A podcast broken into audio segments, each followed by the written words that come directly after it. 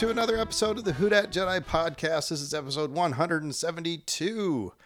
Do you remember the 21st night? We're First recording. night of September. We are. I don't know. We might just might have to edit that out so we don't get hit by copyright. I think it, we're. I think we're fine. We're under 30 You know, seconds. But that's when we're we recording gotta- this. Um, Gotta send it to Ryan though. exactly. We Right, gotta leave yeah. it for Ryan. Um, and uh, yeah, so as with me as always, you heard their voices, Dave and Fredo. How are you doing, guys? Doing well. Doing good. Yeah, do you, do you- I, I have a question for you. Do you have time to listen to learn about our Lord and Savior Ezra Bridger? Ezra, Ezra Bridger, We now have two Jesuses. right? We we, we have we have we have the we have the Jesus that Western cultures have depicted, you know, and then what probably Jesus probably actually kind of looked like. But anyway, um, so anyway, no, it was just funny when when that. Yeah, we'll talk about when we hit the because we're talking to Ahsoka tonight. We're going to be talking about the episode Far, Far Away. Um, uh, another is just really pretty good episode. Um, nothing really big. I mean, as far as action happened, but oh my god, there was just a lot of. It was like head on a swivel episode. So. Uh, a lot of the payoffs finally came this week. but uh, well, talk about however before we dive into that, uh, we do have to talk a little bit. Uh, since the first time in 2013, the Saints are two and zero, um, and uh, so that's good. And at least our kicker keeps kicking the, the field goals, and then the people we send to Denver keep uh, losing games for Sean Payton. So, eh, well, Works pretty pretty well for us. Yeah, I have one. I think maybe I maybe I said last week, or maybe I didn't. Uh, but one of my product managers, he we were in a meeting and he came on. He said, "Aaron, you can have your coach back." I said, oh, "I didn't know you're a Denver fan." He's like, "Yeah, sadly." I was like, "Nope, we don't want him back because the refs just follow him wherever he goes." So, um, Yeah, It's like that, a- that, I'm yeah, gonna that, say like uh, a state patrolman like Yeah, right. following people of color around. Yeah. it's just like no it's no good.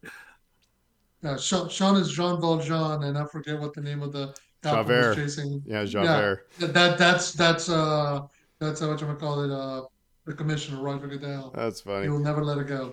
um, so anyway, no, like I said, you know, hey, we're off and running. Um, you know, it's Defense it's- is playing amazing. That's what matters. It hasn't been pretty, but you know, it's. I mean, this is all.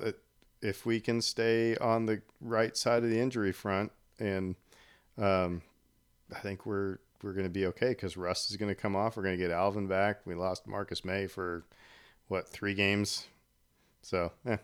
But anyway, it's been fun watching. So anyway, all right. Well, nothing more to say there. I don't want to jinx anything. So, um, I did also on a little bit of news. Um, if you're in the New Orleans area, um, which probably you are, um, Fan Expo New Orleans has started to introduce uh, or to announce guests, and today they announced Danny Trejo is going to be um, at. Machete. He's going to be at Fan Expo New Orleans, which is usually in January, I believe. I can't remember what the exact date is. Um, then I got to It's wondering always if I, earlier than you want it to be. That's Yeah. what I remember. It's like New Year's hits and then like uh, two days later. it's like it's like almost. It seems like it's on Yeah. Twelfth night. I don't know. I want to say Yeah. it's like January. January 5th through the 7th. All right. But So, yeah. yes, 12th night. You're right. So okay. Um, you know, and then I was wondering, do I have any Book of Boba Fett things that he could sign? But because that's what I would have. I just like a Star Wars. rancor, right? I, I do have a Rancor. I could have him sign the Rancor. That'd be awkward. Um, but anyway, we'll see. So maybe we'll just keep on announcing who's going to come. I hope there's a lot of Star Wars uh, stuff. So uh, Yeah, you got you got Ashley Eckstein, Matt Lanter, James Arnold Taylor. They're all coming. So oh, really? They, so your- they they announced more, did they? You you have Yeah. the list in front of you, Fredo? I got okay. So yeah, they got from the website. So Danny Trejo. So from Star Wars, you got Ashley Eckstein, Matt Lanter, James Arnold Taylor, who are Ahsoka, Anakin, and Obi Wan. got their autographs this past year. Yep. Yep. Uh, you got Billy West coming, aka Fry. Uh, you got David Hayter, who is, among other things, he's the voice of uh, Solid Snake in the Metal Gear Solid games. Uh, Charles Martinet, who's the voice of uh, Mario. A bunch of other. Let me see who else. Uh, former bunch of former other- voice of Mario. That is true. That is true. He retired. Uh, a whole bunch of comic creators, including Jim Shooter, who, uh, if you don't know, that's one of those guys from like the 70s who created a lot of the comic books you're a fan of now. And uh, other attractions and guests coming too. And hopefully, I'll announce a few more. They'll announce more. I, you know, this past year, uh, Katee Sackhoff was supposed to be there and then couldn't make it. So I'm hoping that maybe she'll make her way back. Um, Yeah, it's interesting that it happened so early in the year because no offense, but I would have thought, you know, pushing it a little bit later, but then maybe that gives it a little bit of a thing. It's like it is the first major fan event, you know, of the season. well, and if you try to do it any later, you might we, conflict with other stuff happening. but we are all we are all living in this city that we know dang well that if they don't do it if i mean that's probably the weekend they need to do it because they do anything later than that then they're going to be getting into carnival stuff which is going to hurt um, attendance and then after carnival it's you're going to be dealing with festival season and then heat so um, yeah Yeah, I don't know. and with an early carnival this year, you really don't have much room to play with. Well, we'll we'll keep you informed on who's all a coming. So right now we're already up to uh, some good Star Wars stuff. So, um, all right, well let's start. Let's get into some trivia here. Da, da, da. All right, so Fredo, to start with you, who commands the ground troops in Darth Vader's fleets? Not fleets, fleet. Sorry. Who commands the ground troops in Darth Vader's fleet? Ooh, I got a picture in my head. I also know he he's a villain in a couple of other properties that we've met.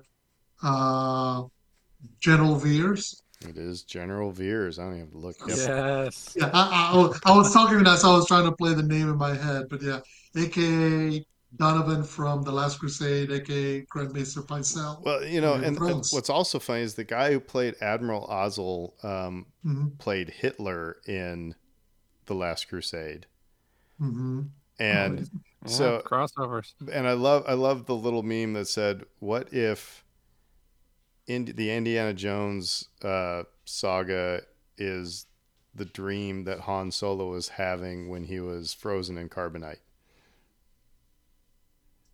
That'd be funny. That's it. Anyway. Uh, Can I ask too? Like, do you guys follow Veers Watch on uh, on Twitter? no, uh-uh. No. It's very funny. It's it's basically has General Veers made his triumphant return yet? And the answer is invariably no. You know, the other the other good Twitter uh, follow was always Death Star PR. Yeah, they were pretty good too. That was always good. They've been quiet for a long time though. Um, all right, Dave, to you. What group, in addition to the Chancellor and Anakin, does Palpatine fear the Jedi will kill once they hear of Mace Windu's death? What group, in addition to the Chancellor and Anakin, does Palpatine fear the Jedi will kill once they hear of Mace Windu's death? Uh, the Senate. That's what I yeah. I, that stumped me for a second. It is. It's the senators. Yeah. Yeah. Gaslighting in the Star Wars. Uh, uh, well, kind of. Anyway. It's like I agree with you. They will go for the senators next. All right. My question. All right. So I'm gonna I'm gonna ask this, and then you guys are gonna have to answer, but wrong answers only. Wrong answers only. What is Greedo's occupation? wrong answers only. Now, what is Greedo, Greedo's uh, occupation? Well, uh, Walmart greeter. Gumball Greedo the greeter. Gumball salesman. Yeah. I was going to say insurance salesman, um, but he is a bounty hunter. Dun, dun, dun, dun. All right, cool. All right, well, I'll put that away. You know, a brief aside here, because we were talking about Anakin. Um, I wanted to shout out Christensen again for his performance in this series um, because I went back and I rewatched the last two episodes and um, we talked about how he married his original performance with that that we saw in the Clone Wars. Um, he's also channeling James Earl Jones at, at various points in that. He, he he falls into that formality and that rigidness, which I think a lot of people I, I think that came from his some of that was his intent and his original performance and why he came off as so wooden. Um, a lot of that was direction and writing, but I think he was trying to play it as though he were James Earl Jones delivering those lines um, at times, and you really see it in a couple of places here. I mean, it's it it has to be intentional, and I I, th- I think it was really really kind of fun that he did that.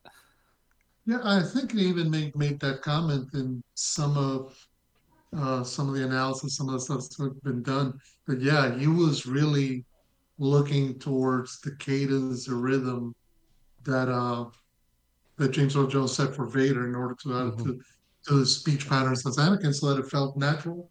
And it makes sense. I mean, it's it should work that way. I mean, it's the way it should be because you know we're supposed to believe that this character just transitioned from one to the other in terms of uh, uh, post Mustafar. So yeah, but no, yeah, yeah, Hayden Christensen just has been wonderful to see in action over the last few months as he's come back to the role. Well, I also saw a uh, little, I can't remember, it was either on Facebook or on Instagram or something, but they're like, you know, um, in, in the last year, you had um, three or last yeah, but the last last couple of years, you had three Star Wars stars that just took endless uh, internet vitriol um, in Hayden Christensen, Daisy Ridley, and Ahmed Best, and all three, you know, with Ahmed Best in The Mandalorian, with Hayden Christensen in Obi Wan Kenobi and in um, Ahsoka, and then um, uh, Daisy Ridley getting that ovation for the announcement mm-hmm. of being in the new movie that may or may not come. Who knows?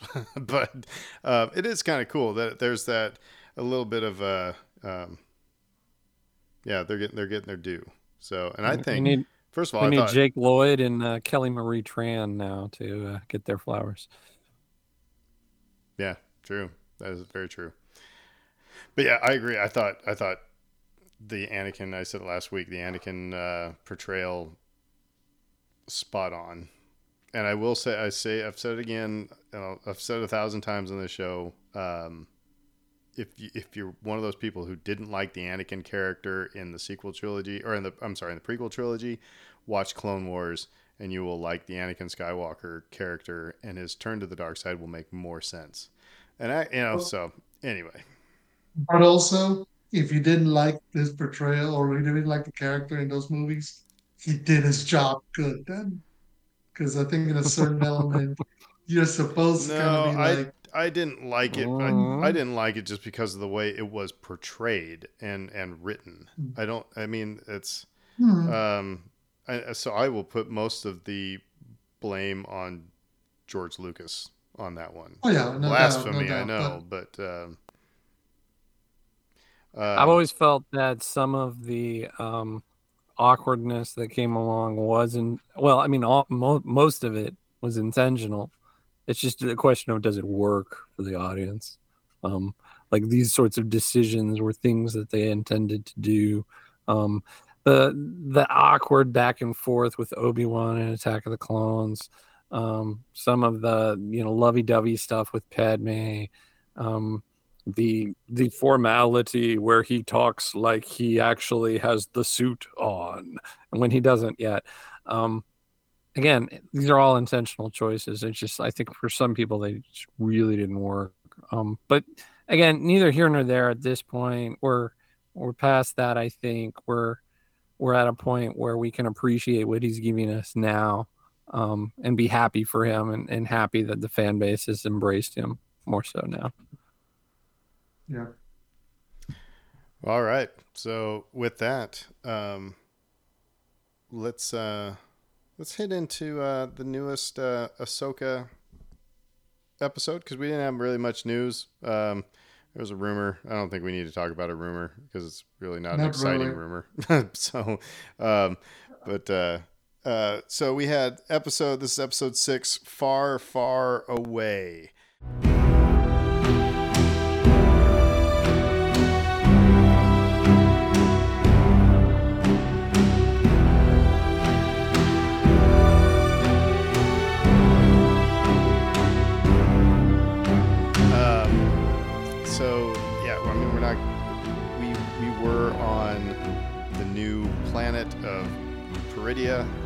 Say that right? Peridea. The the the entire time, um, the exception of the opening where we had um, uh, Ahsoka and Huyang in the ship in hyperspace. Um, but we spent a lot of time with the baddies. Um, we got to see Thrawn. We got to see crap load of weird stormtroopers. We got to see Night Sisters. We got to see Ezra Bridger and the Crab People.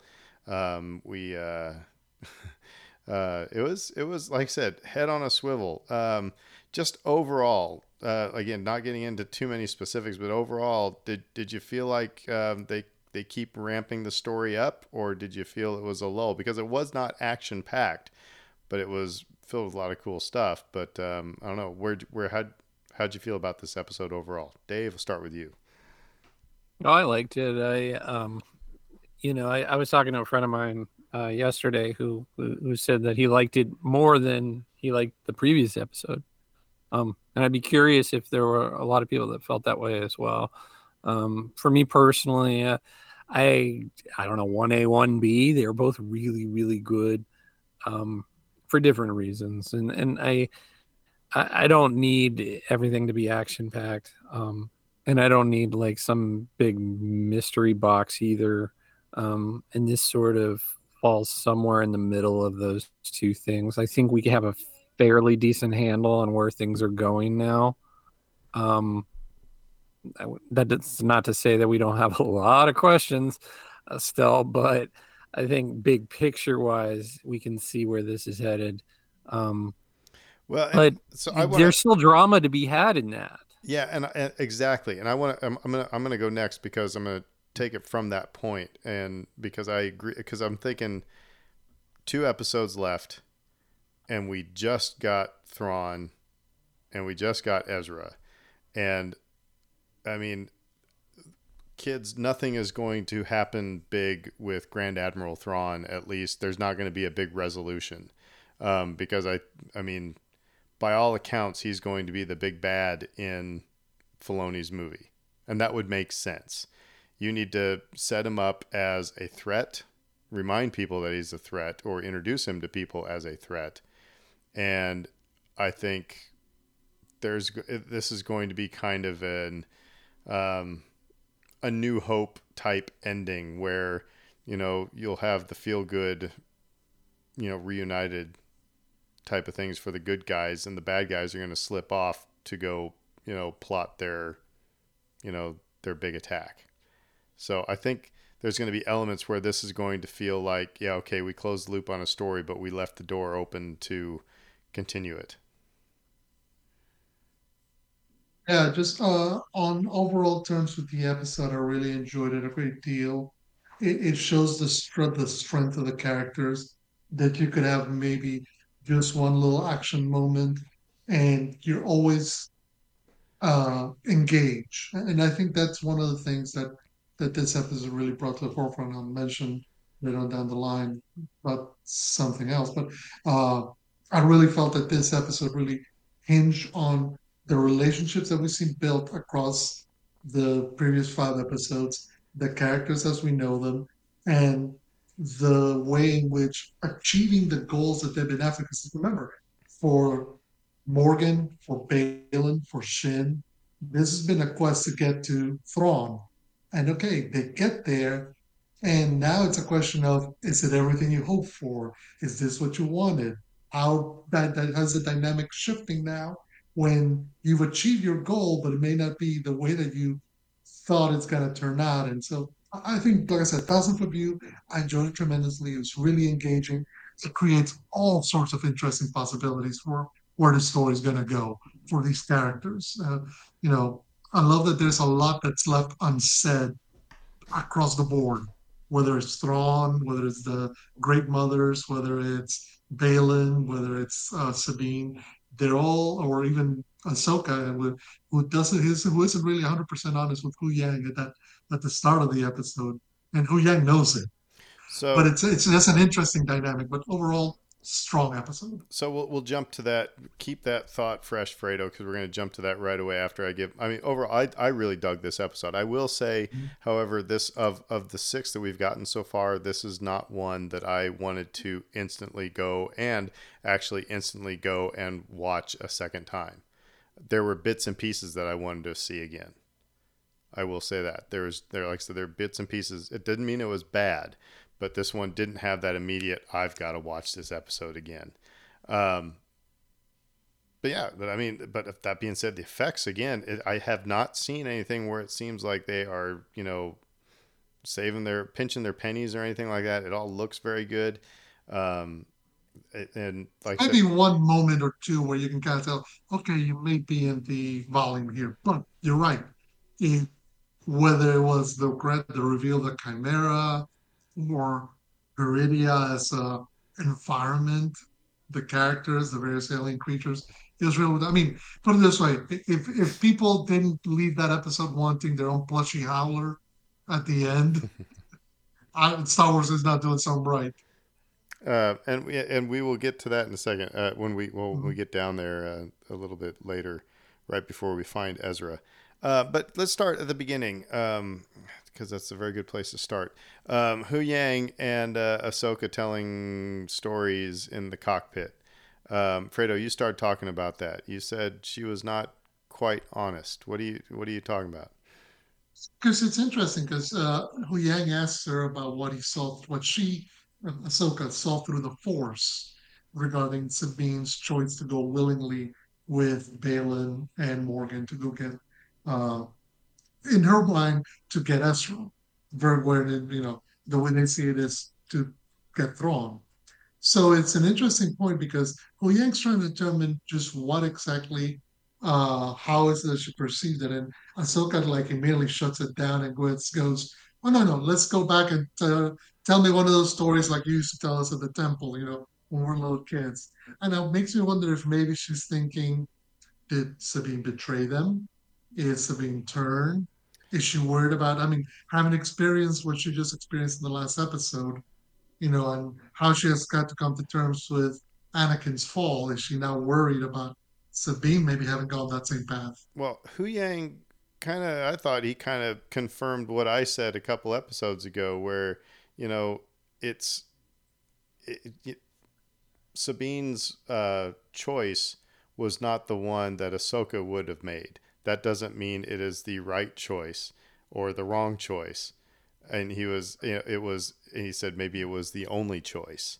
And so, you know, Ahsoka is putting uh, presumptions into and assumptions into what, you know, why Sabine did what she did when it could be, you know, that it was like you said a couple episodes ago, Fredo. It's like I I can either go with him and play a longer game, or I can destroy this and he'll kill me, and they'll still get to where they need to go. And so, yeah, that's. Uh... It, it's an interesting point that Huyang brings to, to Ahsoka about the reality as Sabine sees it. This may be the only choice that she's given. A lot of times in, in a lot of our stories and in real life, we like to think that people can see all the alternatives, but when you consider who Sabine is, all the sacrifices she's had to make, the hope that Ezra means in her life, finding Ezra, uh, you get to a point you go, well, what other choice could she really have made at this moment? Like, it, it's unfair to say sacrifice the last bit of hope for the good of the galaxy. Some people would do that. She didn't. Dave, what do you think of Huyang and Ahsoka telling stories? What struck what struck you in that moment?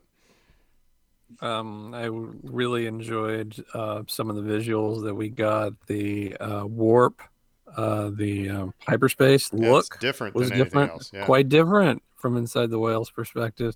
Um, I liked that a lot. I liked just the anticipation. I'm gonna pause you for a second.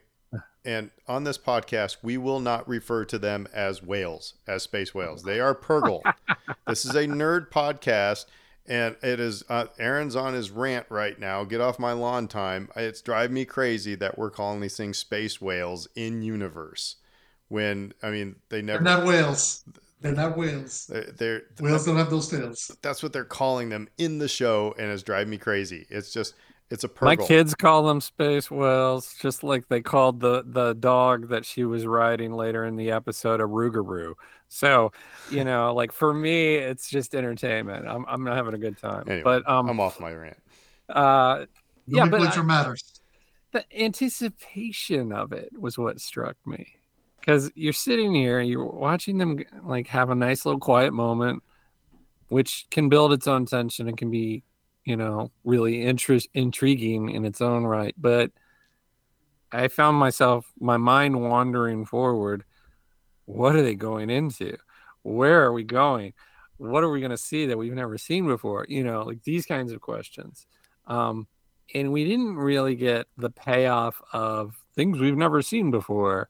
Um, it was maybe things we may not have expected. Um, well, but, you know, Britt said that the uh, the crab people said, "Oh, well, they got Ewoks here too." I mean, you know, it was they were like Ewoks mixed Jawas, with, with yeah. um, um, I was thinking like uh, Bilbo Baggins, you know, like for you Hobbits. know, yeah, I got some Hobbit uh, vibes off of those guys because the way they were dressed too, yeah. right? They like they had the little, you know, uh, you know, the thing I dug later about, hosen. The thing I dug about um, them, you know, like Huyang talking about you know all the stories he has stored in his you know database, and then you know Baylan talked about a couple episodes ago talked about you know Peridea being a fairy tale and stuff like this. Remember back in Rebels when Ahsoka said, "There's always some truth in legends," and man, if not, if this is, hasn't paid off, I mean, I don't.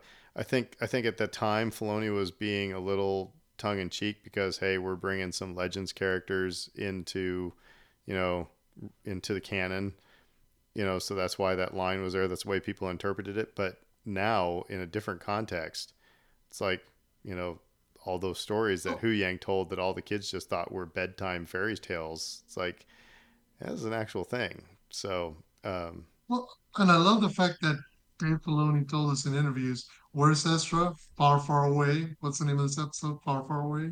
Yeah. Like the guy knew what he was doing. The thing too about that, I've seen people take that like very literally, wherein Huyang starts telling that story, and they're like, "Oh, since he used that exact phrase, that means." You know, he's the keeper of the wills or whatever, or has told every story that we've ever watched.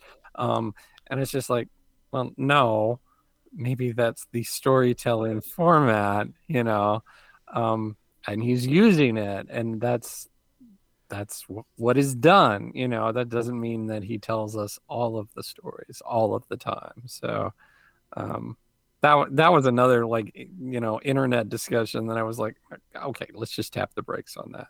I mean, you know, maybe, but you know, it's that is, it, you know, it, it's not too far fetched, but it's you know, again, it's yeah, it's like why are you concerned about that? Because there's a lot of and okay, um, there's I want to pause for a second here, and I'm, I'm, we're not going to give you the litany of these things, but there are a lot of characters that were introduced that you need to go and read the credits and find out what those character names are, and then find out what they relate to in other literature. The three Night Sisters that we run into, their their names are similar spellings, almost exact same pronunciations of the muses.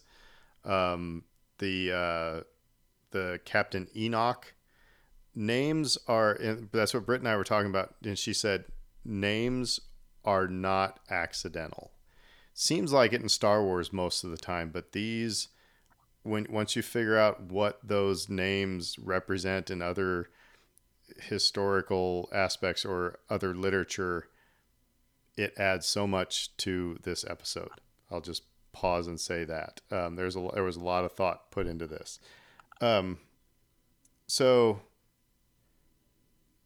so Dave, I think was it you that wrote this one in our notes? What is this Mhm. story? So we got done trading stories. What is what is this story? Yeah, and I was really struck by this idea of trying to reconcile where I'd seen this before. Um, because like ultimately I think this is this story is one that we have seen before, which is that a um, people who are adversarial in nature, you know, on different sides of whatever conflict that might exist, are suddenly stranded together.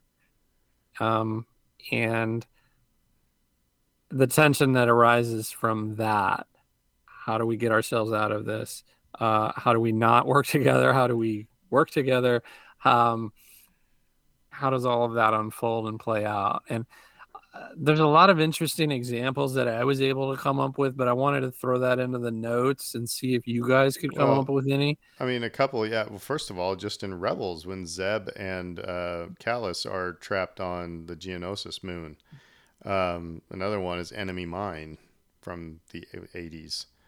Um, you know, that was another, yeah, shipwrecked, and you know, have to reconcile things and get together. Um, Well, it's interesting in this regard is that the you know you would have thought okay maybe Baylan is going to honor his agreement and in a way that he did he does and Thrawn agrees to it but then the, the quick turnaround to okay go hunt her down and kill her because she'll take you to Astron you can kill him too so they're they're clearly not on the same page and you get a sense that again every one of these characters has their own agenda.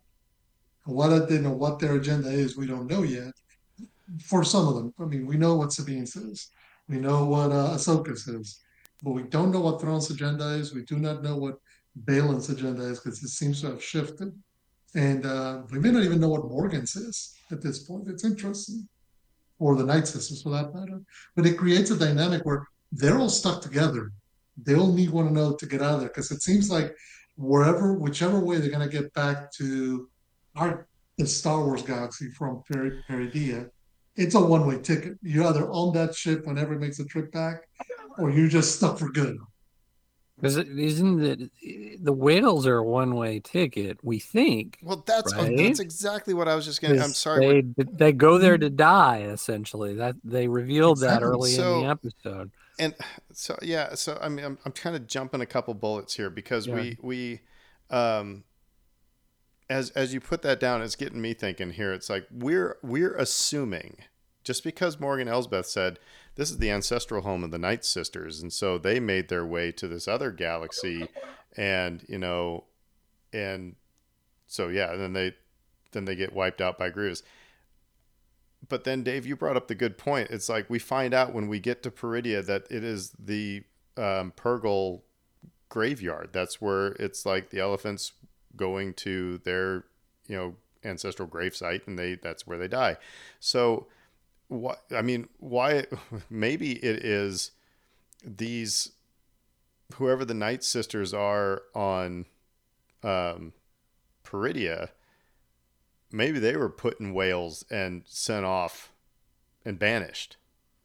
It seems like this is a this is a um, a planet for banishment. I mean, when we, when we talk about Thrawn, it's going to be easy to link this to Napoleon, you know. Um, but maybe, so yeah, you get to Peridea, there's no way you're getting back. And so, are these Night Sisters like, okay, we've made a connection through the Force with you know, a surviving night sister that's going to be able to come help us get back to the other galaxy. So I think there's we're not being told the full story here. It it adds a lot more tension and drama to the proceedings if you think at the outset that they there's one way back, there's one ticket, um, and it's his ship. Thrawn seems convinced of that.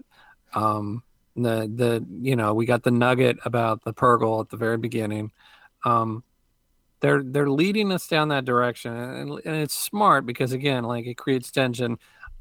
Well, shoot, they are, going to have to hitch a ride back, um, which means they're going to have to find a way to coexist with them on some level. Um, we think, but um, you know, briefly, a few other examples that I thought of. um, you know, the, our Gil- Gilligan's Eye Island, uh, but in sci-fi um, sort of motif, which is yeah. um, Star Trek happened a couple of times. Star Trek Voyager, an entire series was based around this idea. Um, Wrath of Khan, they were sort of stranded together and they had to fight their way out of that. Um, Stargate, you know, they got flung halfway across the universe and then they were stuck and they had to figure out how to get back. And um, the um, Transformers. Yeah. But it's swapped in that way. The Transformers came to Earth and got stuck. So, um, those are the kinds of stories that I'm thinking about right now because they might inform where this where this story may ultimately land. Um, Aaron, you said at the beginning of our episode here that um, it it seems inevitable that Thrawn will make his way back because he's going to become a threat to the galaxy mm-hmm. again. That doesn't guarantee anything for our heroes at all. Right. Um and so yeah, so like I said before we talk about Thrawn specifically, um because we're first when we first get to Peridea, we see the three Night Sisters, and then even before we see Thrawn, you know, like you said, Fredo, the the Star Destroyer comes in, and then we see all these whacked out stormtroopers. And so, like I said, I was going to go in and put um, some notes in our, you know, in our guiding doc here, but you all beat me to it, and it's like, so what? What are the Night Sisters up to, and what's with these stormtroopers? Um, and when I first watched it, um, first of all, I was struck by we have these three Night Sisters that all have these little floaty ball things. And let's remember in the opening episode when Ahsoka went into the Indiana Jones temple, it was three Night Sisters all carrying floaty ball things that were etched into the wall. That's why I think they've been in our known galaxy before. Um, and then the stormtroopers, it was like, okay, I, I would expect to see it. They're wrapped in red. And so, I mean, there's a lot of things. And again, I, I thought of this right away, and then it was kind of confirmed with some other podcasts and, and reaction things I watched. There was a, I, I think this is going to be similar to Marrok or Marrok, whatever his name that these are all like um, zombie stormtrooper like things, and that is actually from a Legends book. They were called Death Troopers, um, but uh, but yeah, I think think this is where it's just going to be um, zombie stormtroopers that are being kept alive by uh, Night Sister magic. Yeah, no, it's a yeah, I mean, first of all, I, I, cannot wait. I'm pretty sure there's going to be at least one or two of your founder first. It's going to go. I need to do that to my armor. This is so cool. I don't want to be that. I'll let you know when I see it because it won't be too long. I'm sure that somebody mm-hmm. will have a CL on it. Yeah. Um, mm-hmm. uh, but it makes sense from a storybook standpoint. I mean, from the very first moment we see the Chimaera, we see that it's a damaged, patched up, Star Destroyer. It's not looking good because it hasn't been, it's been what, 20, 25 years? You know, I'm trying to remember, maybe not 20 years, but, you know, it's been at least a decade, almost, right? At least a decade since. Yeah. Uh, since they got blasted halfway across the galaxy by the Purrgil uh, at the end of Rebels. So, and you're led to believe that Peridea is a very hostile, dangerous planet. So it makes sense that all those stormtroopers and all those people that were in that Star Destroyer alongside Thrawn and Ezra, maybe of them didn't make it. Maybe the few survivors are very battle hardened, and maybe I called it in our in our uh, document. We called it like Lord of the Flies, very much survival of the fittest, and they're almost I mean because the vibe that those stormtroopers gave, particularly Enoch, is fanatical to Thrawn like they're before we see him, they, they are chanting his name, mm-hmm. which is interesting. And then you you know if they think that he's the reason they're brought back from the dead, that would lead maybe to some fanaticism. So it creates a very interesting dynamic because you have these fanatical stormtroopers, this fanatical army, ready and willing to lay down for their guy, but it may not be their guy who's the guy who's bringing them back. It's maybe more the Night Sisters. And again, what happens when they're in conflict? So it's it's a it's a very it's a very interesting visual. It's a great touch by Dave Filoni and his writing team to say, okay, we're not just going to give you a stormtrooper army, kind of like you expected when they left the galaxy. There's been some stuff happen to them. It leads to the idea that how the heck does somebody like Ezra survive on the planet's surface? And he looks none the worse for wear. Uh, you know, but again, getting to the um, what are what are they all up to? It, it, it seems like if they I, there, there's there's a revenge element here that mm-hmm. that I mean that the Night Sisters have to be in on as well. It can't just be Thrawn like because it's understandable why Thrawn wants to, you know, go rough some crap up. But the Night Sisters, it's not like you know, I don't know. It, I, I think I still I think they were banished, and I think it's time to, you know, mess up this galaxy that you know demolished our you know the rest of our clan. And you know i'd say yeah i don't know. Dave what do you what do you think they're all up to? I think two lines are really informative. Uh, one where he says i need to call on your black magic again. Mm-hmm. says again um, which sort of lends a lot of credence to this idea that that some at least some of these stormtroopers may not still be alive technically. Um, and the other thing was, uh, it, it, seems like a throwaway uh, sort of comment that you don't really think too much of it in real time. But he's talking about transporting cargo mm. and pulling it from the catacombs. Yeah. I, I, watched, I watched. I watched. Uh, a, I watched a. Uh, I think it was. It was New Rockstars. They were talking. Yeah, I think what you're alluding to. He was what he was alluding to as well. Is that again? It's dead bodies of night sisters and brothers, and they're going to use the magic to reanimate them. This is this is their this is their army you know and, and this is this is mm-hmm. from i mean in clone wars they did this the night sisters did mm-hmm. this so and what was and what was the effect remembering clone wars what was the effect whenever we saw the night sisters using their magic to either bring back you know resurrect so to speak not quite resurrect but uh heal maul or to turn savage Opress into the warrior he became that the effect is one where they become even more violent they become even more dangerous. They become a threat. Like Savage becomes goes from a kind of your standard Night Brother Dathomir kind of dynamic to this hulking behemoth who can take on just about anyone. And Maul, I mean, well, we saw, you know, Maul, you, you, combine everything that Maul was with what the Night Sisters did to him, and he's a threat for another uh, 20 years until he meets Obi-Wan once again so like I was saying earlier about everything in a name, I, I am going to read to you a little bit about, like I said, this Captain Enoch, who was the head stormtrooper with the weird gold face, like from um, Flash Gordon. Uh, Gladiator. That's what I thought. Gladiator.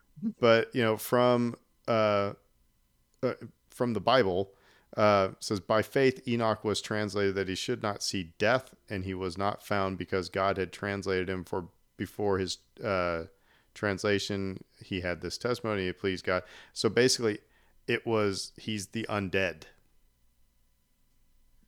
I mean, again, there's there's no that is another big clue. And that's why it's like I found that very interesting when I start hearing these names. It's like that's I've heard those names before and then yeah, so um he, I, he has such a compelling visual with the with the golden face. I, and I, I thought like it, it was just so amazingly appropriate that Thrawn's lieutenant would an extension of Thrawn himself would literally be wearing antiquities on his face. I mean the entitlement of these people. You know, they the world belongs to us. We can do with it what we want. Um and it's it's that sort of arrogance that comes shining through through this through this character who's like barely on screen, has like two lines or whatever, but just the fact that they did that in terms of his character design um, tells you so much that you you might want to know about him and what, you might want to know about Thrawn. And I, you know, to that point, Thrawn's entrance is exactly what you expected it to be. Now it's a good time to talk about talk Yeah. about Thrawn. We've mentioned him a gazillion times. Let's, uh, you know, I, I agree with you. The entrance was incredible, um, and this is, I, I am the epitome of the Star Wars internet, um, because it was here I was before this show came out, complaining that it's like it's going to be weird to have Sabine and not have the voice that I heard in um, Star Wars Rebels, or to have Hera and not have that voice. And when Thrawn came out and I heard the voice that I knew, and to see it coming out of a actual human being, I was like, well, this is kind of weird. it was, but then immediately it was awesome, you know. It was, but it was like, well, this is kind of weird, you know. So, uh, like I said, we can't win. I can't win. Um, yeah. But no, I think it was it was a great entrance. I was going to ask you, Dave, because again, I was going to go in and have a bullet point about Thrawn because you're the one.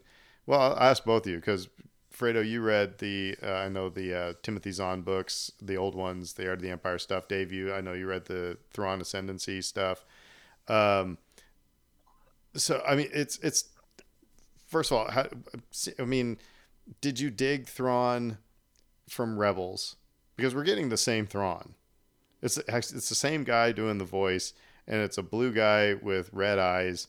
Um, so did you dig Thrawn in Rebels, and do you dig the live action uh, version that we're getting? Anything unsettling, or is it like spot on? No, I'm enjoying it, and uh, what I find interesting is because obviously, look, thinking about him back from the Heir to the Empire novels, uh, he one of the things Dave Filoni did is he didn't really change much from that character to take him out of that that Legends trilogy and put put plop right into Rebels. This character feels like the continuation of that Rebels character.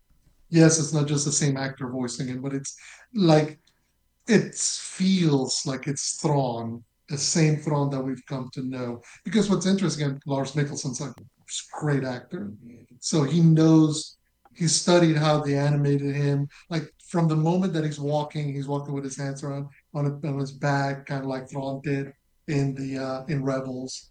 Uh, they're having him uh, the way he stands before people, the way he he enunciates, the way he's you know he's looking and checking everything else. That, yeah, that's Thrawn. So to me, it felt natural. Like it felt like okay, this is the same character, just however many years afterwards, and haven't gone through whatever he's gone through.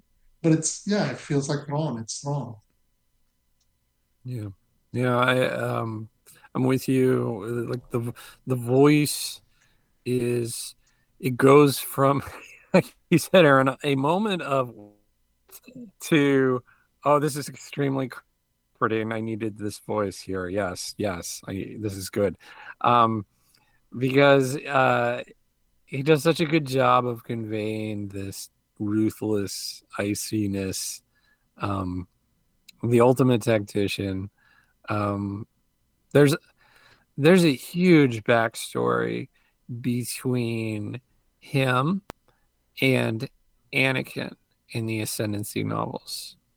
They interact a lot.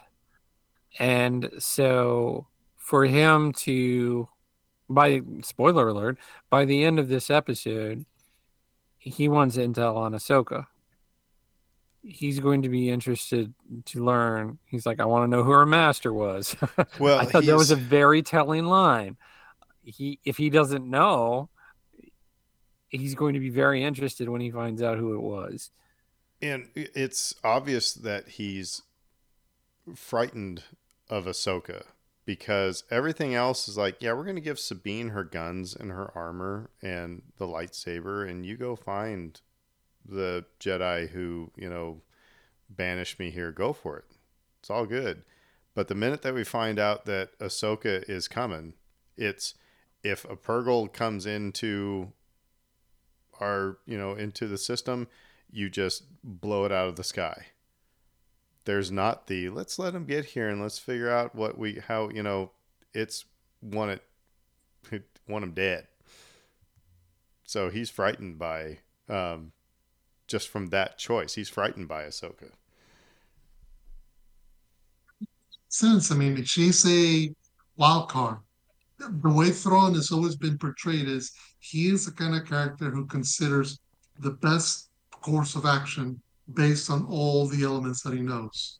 And what's interesting is every time that he's been portrayed as, it's usually the thing he cannot predict is the thing that catches him and breaks. Like, take Rebels. He could predict what the Rebels were going to do. He could set traps for them, but he could never predict when somebody would do something dumb, like blow up his whole fuel reserves, Yeah. or when somebody's going to call Purrgil out of nowhere to come wreck his uh, fleet and take him away. So it's always interesting that it's those is that one element that he can never see coming that catches him and derails him. So this is an acknowledgement, I think, in a way of his character of having grown, of saying, okay, here comes something that I have not considered. A completely new Jedi. I don't know anything about.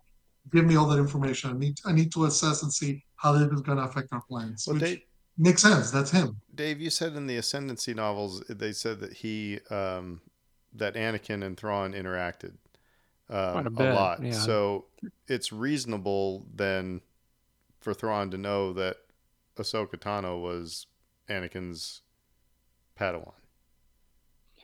his interactions with Anakin came prior to um, him taking on a Padawan, or at least um, Okay. he didn't have her along with him at any point, and and then it leaps forward in Okay. time, and then he's interacting with Darth Vader, Okay. Cool. and it's very much let on that he knows that they're the same person, and he's one of the few people who does. Um, but Anakin never tells him that, and, and never acknowledges as much. Um, and he is left to Well, but piece that together. But Thrawn strikes me as, I mean, from the stuff I have seen, it, he strikes me as being the, if he would have done his homework and probably would have had somebody, you know, tailing or keeping an eye on who, because who Anakin Skywalker is and what happened to, and what you know, just so he would have something in his almost mob like. You know, we got to have something to as leverage. I think Um, I think that line is more for the benefit of uh, new newer audience members um, Yeah. who who are, are just like, "What's this guy all about?" Oh, he he does his research. Cool. Um, but for people who've been around for a minute or have read those books, it's it's like he's going to figure out who who her master was, and he's going to try to leverage that. Um, So, um, let's talk about Baylan and Shin for a little bit. Baylan, because again, when I was going to come into the notes, I was going to put in Baylan. What's his deal? I'm I'm just still trying to figure out what his what his long game is because he he's talked about power like you would never you know you've never uh, you know power beyond all imagination he talked about um it, it's uh, what what do you, what do you guys think he's up to One of the things he said that is that he was called there, and he, he even asked Shin at one point, "Can you hear it? Um, is he being misled?" Um, I think there's a strong possibility of that because this world is basically cursed. I think a lot of people are like, "What this place is?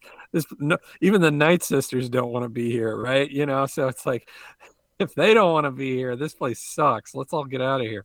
Um, and uh, and yet he's like getting pulled into it, you know, like a moth to the flame. Uh, I think he's a vessel or a tool, um, ultimately for a greater power that he doesn't understand yet, and I think he may meet an unfortunate end as a result of that. Um, that's my gut reaction kind of to- like to where like we're at. Elsa reaching for the holy grail Yeah, yeah, you know, and like those Indiana Jones uh, motifs are strong um, in this material, and we we love to see it, right? I uh, Um, I think it's also interesting when he when he and Shin were talking because then I think it was like who's this Ezra Bridger, you know, guy and. Um, he's, he said it was a Bokken Jedi that um, you know raised in the wild, trained in the wild, and Shin's reaction was like me. And he's like, "No, I raised you to be more. You know, I trained you to be more." But I, I, I mean, Shin doesn't know what Baylan is up to. She's trying to figure it out, and I think she's going to have kind of the reverse. I, this is my this is my looking into the future, my crystal ball, I think she's going to be the reverse Anakin situation, you know, where she's going to slice off Baylan's arm, you know, and send him flying out a window. So so that some so Ezra can send him flying out a window or something like you know. I think she's going to make a turn to the good because she's not trust. She doesn't trust the witches. She's you know she she doesn't. I think think she's going to figure out that her her master is not you know all that great of a dude. Um, he's he's very snooty. He's very greedy. Um, it's interesting that we're not calling him Sith because those would seem to be very Sith like. You know, what what did the Night Sisters say of him, and as as well as uh, Sabine? It, it, was only to Sabine. That was the interesting thing. I think he's he's closing himself off. I think he was smart mm-hmm. enough to say, you know, let's block everything to say I'm a Jedi because they looked at Sabine and said it it smells like a Jedi. But mm-hmm. then my thought is like maybe they're off a little bit here and they're sniffing something. Mm-hmm. They might be yeah. sniffing it off of Shin. Um, there's one. There's one other thing that supports this theory too that she might sort of turn to the light. She's so curious about the Jedi and his time with the Jedi Order. I mean, it's, it's a fascinating. It is a fascinating story, right? Oh, the Jedi Temple was burned to the ground, and all the Jedi were killed. What, like what? But she's really into these this his background and the idea of the Jedi. And again, names matter. Baylan and Shin, their names are based off of um, it's uh, Norse mythology, right? Of of mm-hmm. wolves that one chased the moon and one chased the sun. Mm-hmm.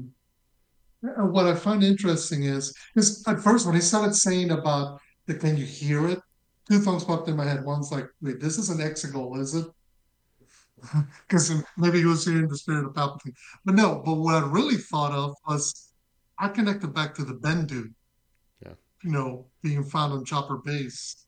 The idea of an entity or a presence strong in the Force that you may not want to meet or you may want to meet depending on who you are, existing somewhere. Now, we've always been led to believe that even in places where like Dagobah whatever, wherever there's been a strong pull by the light or a strong pull by the dark, you get to see certain cycles kind of happening. You know, you know, some in the in the case of like you know, uh, like Mustafar or wherever, you know, you know that the scar of the dark that the dark side leaves on a place lingers. Well, and this much death would leave a lot of lingering dark side there. And I'm sorry, I'm, I'm uh, you're having real time realization. It's like I watched a reaction video one time of this guy watching mm-hmm. uh, Rage Against the Machine, listening to Rage Against the Machine, um, Killing in the Name, and it was like mm-hmm. halfway through, all of a sudden his eyes just go wide. He goes, he stops. He goes, "This is about white supremacy." it's like, and uh, so I just had this realization: the fact that the three Night Sisters, well, the one said, "It smells like Jedi." If this is a place outside of the galaxy where Jedi are they've been in that galaxy where the they know about Jedi. If they've always been on this planet where no Jedi have been, you know, um, yeah. So okay, so just realization in real time. Mm-hmm. Um, no, but it, it creates a whole new set of questions because were they survivors of the Dathomir massacre? Were they emissaries of some kind of way? Were they outcasts? Again, there's a whole of answers we do not have about these characters, which makes the question interesting of why the heck there's such such a hurry to get out of get off this planet. So just hey, we finally can get off the the the island of Elba that we've been stranded on for so many years, or is there something more happening? Um, so Shin and uh, and Baylan are well. First of all, Sabine is allowed to go try to find Ezra. They gave her intel on where she can go look. Um, she's given this dog thing to ride. Um, and I, I do want to pause for a second because well, she gets ambushed by like a just random villains, local bandits. Yeah, right, yeah. She gets ambushed, and the dog like you know turns turns tail and books out of there. And then she has a very interesting interaction with the dog, and she's yelling at it, saying, You abandoned me. I should have known you were a coward. She ain't talking to the dog there. She's talk. She's venting about Ahsoka mm-hmm.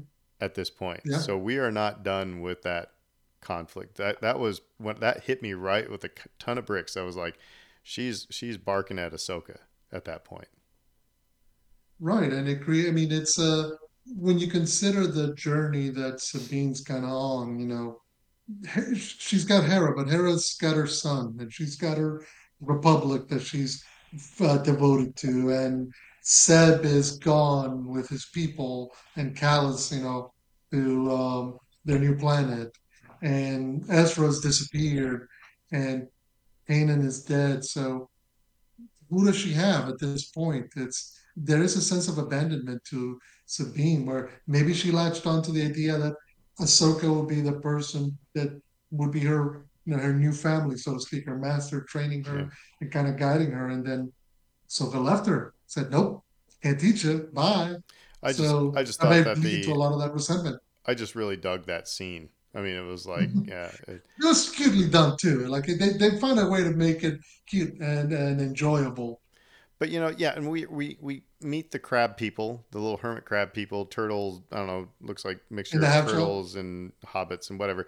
Uh, it, what was very interesting was that it was it, it was like, oh, hey, you got that symbol on your shoulder pauldron that we wear here, and it was like, so it was.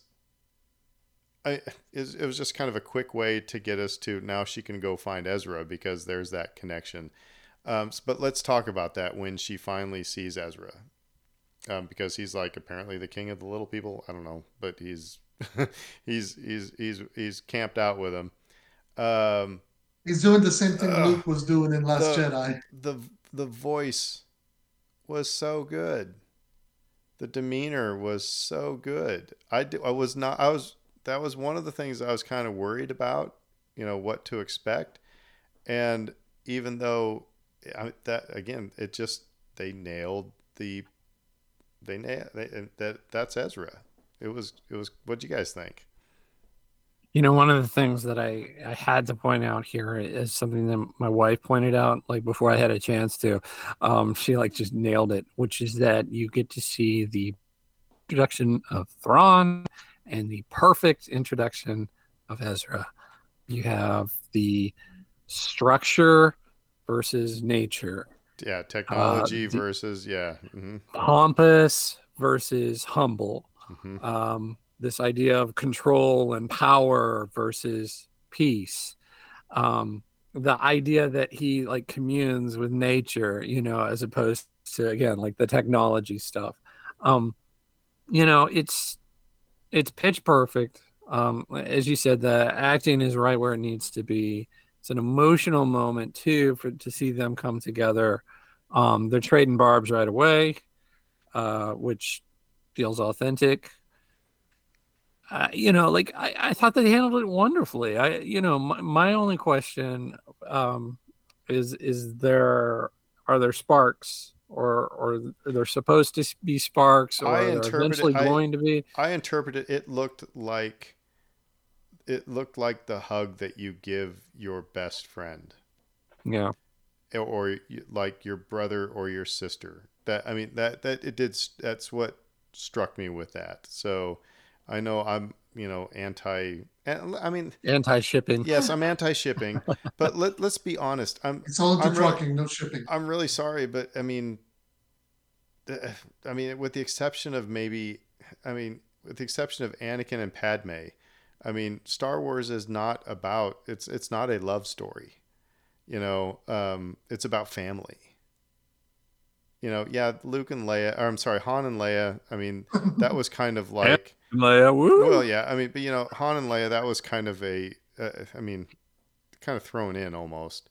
Um, it made sense from you know like an archetypal, you know, storytelling thing, just a trope.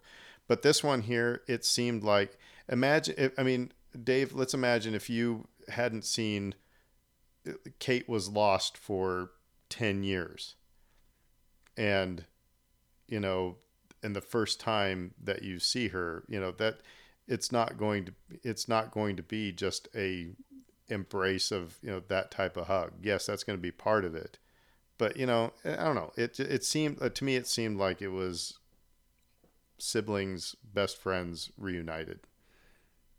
I didn't get the vibe that this was a romantic reunion. I got the vibe that this is more two people who had been searching or who have been lost from one another, reconnecting. Like in many ways, this is the the culmination of Sabine's decade-long quest. Yeah, well, This isn't a moment to be romantic. This is a moment of of triumph, of I have achieved the thing I set out to do. And Ezra, and from Ezra's point of view, this is I knew I put my faith in her, and hey, here she is. It's Right. she's come through for me. This wasn't a moment of sparks flying and romance flying. This you is a can't look at oh my god, I can't believe this worked. and you can't look at this moment in the box uh, in in, in a Mhm. box. I mean, look at I mean now at the beginning of Rebels, yeah, Ezra like saw Sabine and was like, "Dang," you know, and, yeah, and and then it became like, okay, that that ain't where this is gonna go. And when when then when she was training with the dark saber, he was being that you know pain in the Annoying brother. butt brother that that know it all, you know. Um, so I I don't It- know. I get the vibe from the last couple of episodes of Rebels that there's potential. Not that there where there wasn't any before. Where she was like, You're you're an annoying little pest for, you know, the first three and a half seasons. But by the end of four, she's like, I, I'm really fond of you. And again, like you can interpret that as, as being the possibility of romantic interest. I wanted to throw that out there just because, like, if you're fresh to this material, you may not have all of that context. Um, but also, yeah, clearly what we got on screen, this was just relief more than anything else. And Dave, to your point, do you think that maybe the show should have done a better job of detailing how long ago of a search this has been for Sabine? Just simply say, look, Yeah. this isn't this wasn't last year that this happened or two years ago. This has been a process. That's this has been a journey for her because this is such a big moment for her. I mean, she's established that this is the last bit of her family that she could rescue, that she could bring back, and boom, here he is. All the sacrifices, all the compromises, she's achieved it. So that moment of triumph she has to feel kind of feel like, oh my God, I just this this was a one month or a one week kind of separation. This was a big moment for her. Well, and I'd say yes and no. Like yes and no. They could have done a better job of maybe like letting us know like that this has this has special meaning for her, like above and beyond what you might just think based on what we've seen. Yes, like th- there's almost a desperation here, which she really needs this. She needs a win. Um, but also no, because I go back to what Aaron said, um, which is that he's you get that I've been abandoned. Like we get, a, we're getting hit over the head with that. She's been abandoned. She doesn't have anybody. Um, she she does sort of just feel like, you know, what, Ahsoka's going to do it again. Uh, the There the wolf some- dog Rougarou is going to leave her again. You know, it's just like we get it. You know, so There might be. I don't know. pro- They there might have been some able to handle projection in that as well. There might be some projection in that as well, and that because there might be some guilt that she basically abandoned, you know, her family just to stand guard in Lothal, you know, and Maybe. so and she's going to be coming up.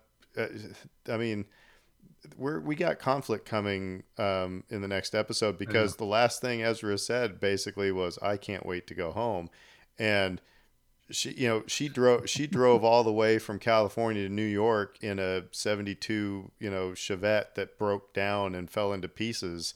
You know they don't they don't have a ride back. She doesn't have a plan. So when he was saying I'm counting on you it's I'm counting on you to come find me and bring me home. And you're right Dave she needed a win she ain't got a win she Mm-hmm. Not she, yet. she tried to make it into a win of okay, you know, I won the first quarter, you know, but the rest of the game ain't looking so hot. So that's going to be interesting to see how that plays out. And the thing that worries me again with all of these Disney Plus series, everything, it's like, God, we only got two episodes to to get to the climax and the resolution and so I it's I wish they would have gotten here just a little bit sooner. But again, knowing that we got a little bit more coming. Um so uh, uh, Britt send me a reel as she does, you know, like as we're sitting in the living room five feet from each other and we're sending each other Instagram reels as ones do. Um, she pointed out one that, that was kind of interesting, and I I don't know what the um, where Mando season three and this Ahsoka show are they running concurrently? Did one happen after the other? What's going on? But there was a neat little meme that somebody put together. It's like, is it possible that Grogu in season three, when they're flying through hyperspace and he saw the Purrgil, was he sensing Ahsoka? Yeah. I mean, it kind of gets into your Mhm. is Huyang the you know now the narrator of all the Star Wars. It, I mean, again, it's it's one of those interesting things. I said, well, that's an interesting thought. I said, but I think it is more so that I mean, the Purrgil are basically using the Force to travel through hyperspace, and Grogu is it's showing his you know powers of the Force to sense these things, much like Ezra. But it's that was kind of an interesting thing to you know, and I think it was more of just Filoni putting we got to put Purrgil in here so we don't freak the crap out of people when we have Ahsoka. um, I don't know. It's just kind of a kind of a fun thing to think about. hmm But do we know when Yeah. this happened? I mean, did this happen at that's is it clear if this was after Mando season 3 or at the same time or because there's the other thing we still haven't seen Zeb. That's another interesting thing. And it makes Um, me wonder if we are going to see him at all, uh, or maybe you know, because we kept thinking we're not going to see Thrawn until the very last episode. We're not going to see Ezra till the very last episode, but two episodes you know, to go, and we got full on. They're here, so it makes me wonder if maybe Zeb is going to be the the one that everybody's going to bump into at the season finale. So because it costs a lot of money to make uh, uh, fur like that, so who knows? Before we wrap this up, this might be we're going to have to have a discussion on this um, after the Ahsoka s- series because I'm finding myself saying, "Thank God this wasn't a movie," because I feel like the story might get shortchanged. We there's so much for us to dig into, and and I'm glad that it's eight episodes of, and it's been longer than 32 minutes. Thank you you know it's it's been good time spending in this. I mean is it is it better for these to be and we all like going to the movie. We all like the crawl. We all like the fanfare and everything like that. But is it and like i said maybe this is rhetorical for right now but you guys can comment if you want. Is it better that this was a disney plus series rather than something you would go to the amc and watch I'd, I'd say so, given what we what we've received. Um, we've talked about the budget and the care and the attention to detail that that, that has been obvious from the get go in this series. And, and if they had done it, if they had shortchanged any of those elements, I might have a different answer. Um, but they didn't. This is high quality stuff. Um, so for me, I, I, I I'm with you. I appreciate what we've gotten. Uh, I look forward to watching every week and discussing. This is, I will say this too. Like, there are times where with the Star Wars series, I can't watch them right right away. But I feel like okay if I wait a few days. With with Ahsoka, it's like no, I I, I gotta watch it at 8 p.m. on Tuesday. Like, I gotta watch it right away. Um, and I think like that speaks to uh, how I'm reacting to this series. It's it's it's been really good for me. Yeah, I mean, overall, I think I've enjoyed this as a series, and you know, it's it's they're different story writings uh, because when you write for a movie, you have to have the entire story, beginning, middle, and all kind of condensed, and it's all got to flow in a certain way. And we've kind of seen what happens when you try to sort of change that with stuff like Skywalker, so to speak. Um, I love the moment because this is allowing us to breathe. The other thing is that we kind of have to acknowledge is us as Star Wars fans know these characters, but there's a lot of people who are coming to these for the very first time. So the opportunity to sit with them, to uh, get to know them, to get to know their idiosyncrasies, it's a lot easier to do it on a, on a TV uh, length of time, on a TV series length of time, because it allows you to breathe, to get to know them, and to know kind of what makes them tick. Whereas in a movie, you're only going to get the snapshot of wherever that's going to be, you know, and you're allowed to make TV shows more about the characters than the story. Whereas I think in the movie, your story has to propel everything, and so that creates a different dynamic, which it will be interesting to see whenever Dave Filoni has to bring all this together into a movie, because he's not going to get ten hours to reintroduce Mando, I mean, uh, Din Djarin or Boba Fett or Ahsoka people have to kind of have done the summer reading at that point in order yeah. to go see that movie. But I think they will. I mean, the, the shows are connecting with people in a certain way. So we know, oh. just real quick, uh, part one was 56 minutes, part two was 44 minutes, part three was 36, part four was 40, part five was 51, and part six was 48. I think they've listened to, mm-hmm. you know, the critiques of the earlier Mandalorian the 25 and Fett, yeah, that it was yeah, take your time. You know, we'll watch longer well, and episodes. That's, and that kind of goes to the point I wanted to bring up about how I'm enjoying this show, even though it's completely different from Mando or from Andor. Book of I think it's interesting. I don't know that you could do stuff like that scene with the Howler, where Sabine is just upset with the with the big giant wolf, scary wolf dog that's just acting like a lost puppy, not wanting to leave its master, or having like the crab people like I don't know if that would have worked in Andor. And I love that. I love that this still has that kind of whimsical element that Star Wars has, that a lot of fans, a lot of people seem to want to get rid of. They just want to rip that out. No, no, this has to be tough and dark and menacing. No, it can be whimsical and silly and sometimes funny and sometimes sad. And uh, I love the fact that we get these different shows that they're able to explore these different aspects because Whereas, may say something like Andor hits you at a different level than Dip is hitting you. They're both hitting well. They're both doing their stories very good service. They're both knocking it out of the park. They both feel like Star Wars, even though I don't necessarily know that I want Tony Gilroy, Ahsoka, and Dave Filoni doing Andor, even though I'm sure they both could do it. They're different stories, but they both work. And They work well, and I think that should be a feather in the cap of all the people who are doing it because it's real easy to start telling different stories where all of a sudden nothing feels like it's connected. Dave, final thoughts? Mm, it's um, yeah, it's a different series, um, but uh, to its credit, to its benefit, I. Uh, I I like the length of these episodes. I'm with you, Aaron. I think that's a credit to Filoni that he's able to pull that off.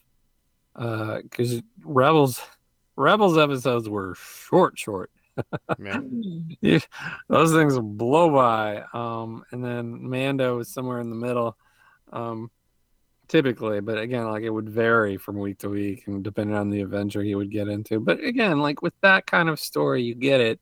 Um, this is more of a, you know, the, the, the the way that it's divided up makes more sense. It's divided up more evenly because like the expectation is that you're getting a certain part of this story each week that is strong that is the kind of um, a, a, major part of the whole um, and i think like it's cool that they call them parts uh, maybe that's just a style change that doesn't mean anything. Uh, we used to get episodes, and um, what did we get in uh, uh, Mando? I don't even remember. It wasn't. I don't think it was episodes though. It was always something part, it was parts as well. Chapters. Oh, Chapters. chapters, chapters. That's right. Yeah. yeah yeah so now we're getting parts um but again like i think that that maybe it's just a style change but maybe it's meant to denote that this is like a little bit meatier. Um it's not just you know 30 minutes and you're out. We're gonna we're gonna sit here and sort of bask in things a little bit and that's what i want. Uh if it's good um if it's good if it's not good then you're like god when will this end? I need to get out of here. Um but it's been good. So, well, all right. Well, that was a fun discussion. Like I said, there was not a lot of action in this uh, episode, but there was tons to talk about, tons to to digest. Um, like I said, I encourage you all to, you know, like I said, the names um, alone, but then also I think you're finding go go watch some of those Night Sisters uh, Clone Wars arcs, and I think you'll have a deeper appreciation for what's going on and probably what's to come. Um, but until then, what would the Saints have? Uh, who we got this? We got Green Bay. Green Bay. So um, let's uh, knock on wood and but uh, you know three and zero, three and zero. You know, uh, yeah. So I, I, I've always said that if I was offered um, NFC Championship tickets, Saints versus Green Bay in Lambeau I would not take those tickets. That's why God created TV. It is would be t- uh, too cold to watch that football game. Definitely cold. But we will say who dat. Who dat? And uh, everybody have a great week. McConkey.